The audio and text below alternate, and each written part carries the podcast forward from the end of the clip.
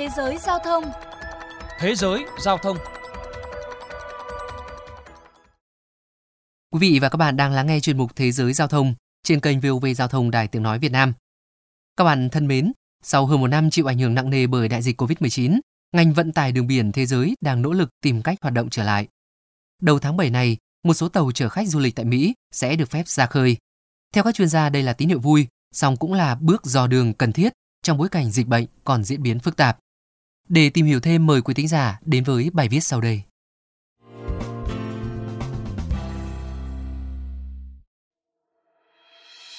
Sau 15 tháng phải nằm bờ vì đại dịch COVID-19, ba gã khổng lồ của ngành công nghiệp tàu biển thế giới là Carnival, Norwegian Cruise và Royal Caribbean sẽ chuẩn bị cho một số con tàu ra khơi ngay trong tháng 7 này.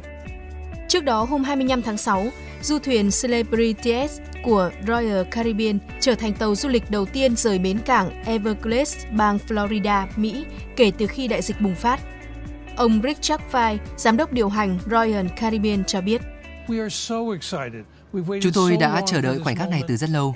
Cuối cùng nó cũng đã đến và điều đó thật tuyệt vời.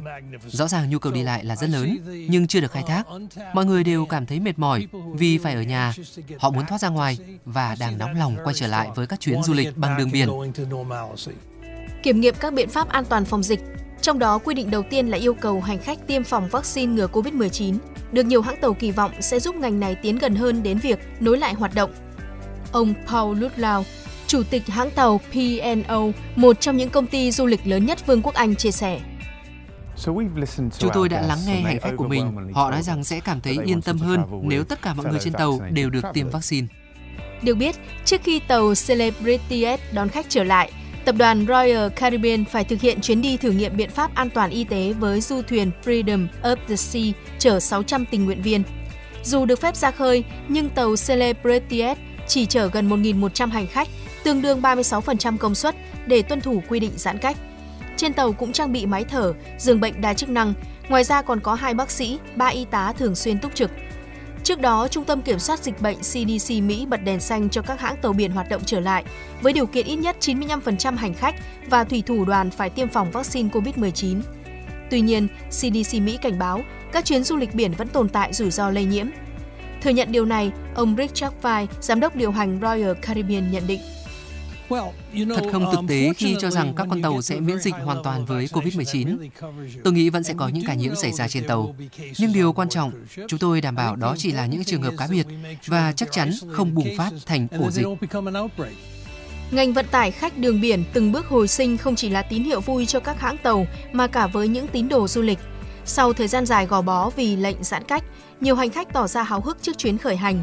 Ông Phil Spick, một cư dân ở New Jersey chia sẻ. Chúng tôi rất vui khi trở thành một phần của sự hồi sinh này. Tôi đã đi du lịch bằng đường biển trong nhiều năm và rất yêu thích hình thức này. Bà Cynthia Mitchell cùng chồng, những hành khách đầu tiên lên tàu Celebrity S hào hứng cho biết thêm. Chúng tôi được gặp gỡ mọi người từ khắp nơi trên thế giới và tất cả đều có chung mục đích là có một chuyến đi vui vẻ. Chúng tôi đã thực hiện các chuyến du lịch bằng đường hàng không, đường bộ đến những nơi khác nhau, nhưng bỏ lỡ rất nhiều các chuyến đi trên biển. Tôi cảm thấy hoàn toàn tự tin rằng chúng tôi sẽ đi đến nơi về đến chốn một cách an toàn. Các chuyến du lịch đường biển bị CDC Mỹ đình chỉ vào giữa tháng 3 năm 2020, giai đoạn đầu của dịch COVID-19, sau khi một số du thuyền trở thành ổ dịch phức tạp khiến cho nhiều người tử vong.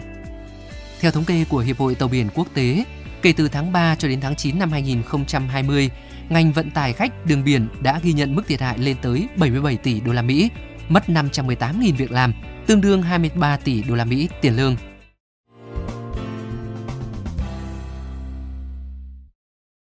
Quý thính giả thân mến, còn tại Việt Nam thời gian qua, du lịch trong đó có vận tải khách đường thủy là một trong những ngành bị ảnh hưởng trực tiếp bởi đại dịch Covid-19. Hiện thành phố Hồ Chí Minh đang trong thời gian giãn cách 15 ngày theo chỉ thị 16 của Thủ tướng và phải tổ chức lại hoạt động vận tải đường thủy. Cụ thể, dừng hoạt động các bến khách ngang sông, bến thủy nội địa vận tải hành khách công cộng, trừ các bến Cần Giờ, Cần Duộc, Cần Thạnh, Thạnh An và Thạnh An Thiêng Liêng. Bến phà Bình Khánh, Cát Lái vẫn duy trì hoạt động. Việc vận chuyển hành khách phải đảm bảo tối đa không quá 50% sức chứa. Hành khách phải thực hiện biện pháp phòng chống dịch theo đúng quy định của Bộ Y tế. Tàu biển nước ngoài tàu biển nội địa, phương tiện thủy nội địa vào rời cảng biển Tất cả các thuyền trưởng, thuyền viên không được lên bờ. Đối với các phương tiện thủy nội địa, khi vào rời cảng, bến thủy nội địa, thuyền trưởng, thuyền viên hạn chế lên bờ, chỉ cử một người đại diện làm thủ tục cảng vụ và phải thực hiện nghiêm các quy định phòng chống dịch. Chuyên mục Thế giới giao thông hôm nay xin được khép lại. Kính chào tạm biệt và hẹn gặp lại.